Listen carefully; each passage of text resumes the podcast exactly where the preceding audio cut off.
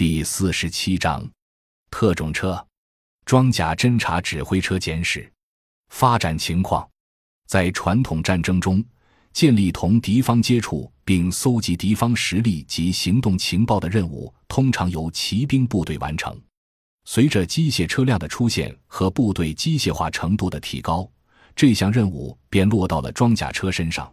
这对于高速机动和战术顺便的战场是极为有利的。二十世纪三十年代，有少数国家使用轻型坦克或装甲车进行战场侦察。第二次世界大战期间，许多国家采用轮式装甲侦察车进行地面战斗侦察任务。从二十世纪五十年代开始，各国都非常重视装甲车的发展。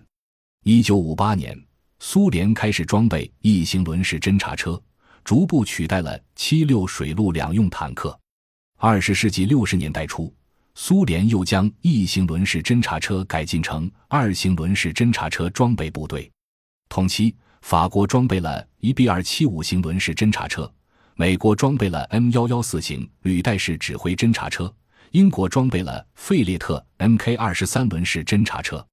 进入二十世纪七十年代。各国更加注重对装甲侦察车的研制，提高了机动性，增强了防护能力，加强了火力，还采用先进的光电技术，提高了侦察和观察能力，并且开始注意发展各自的车族系列。二十世纪七十年代后期到八十年代，世界各武器主要生产国，尤其是法国、英国、美国，都开始独立研制装甲侦察车，采用了行进的侦察技术。使车辆具有良好的观察能力和先进的通信手段。装甲侦察车有下列三种不同发展方式：一是以当时现有的装甲车辆为基础进行改进，如俄罗斯的异型侦察车是在四零型装甲车的基础上改进的，加强火力、增大功率后形成了二型轮式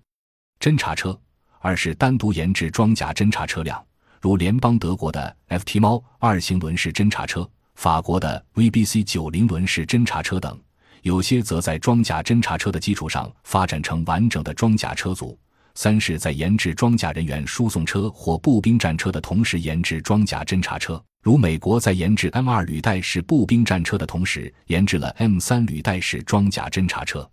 装甲指挥车也是随部队机械化程度的提高而得到发展的。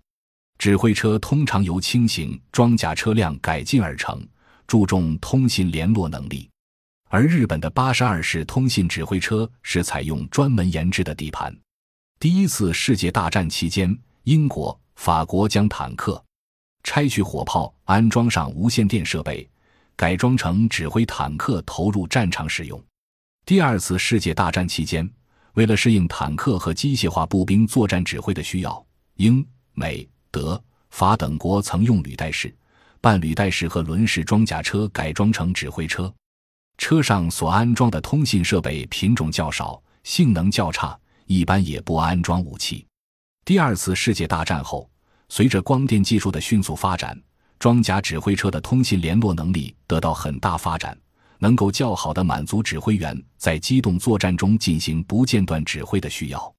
中国从一九八零年开始研制装甲指挥车。截止一九八八年，共研制出六个车型，它们分别是一九八零年的 WZ 七零幺型、一九八三年的 WZ 七零幺 C 型、一九八四年的 YW 七零幺 A 型、YW 七零幺 B 型、一九八六年的 WZ 七零幺 D 型和一九八八年的 YW 七零三型等装甲指挥车，均系履带式，由相应的装甲人员输送车改装而成。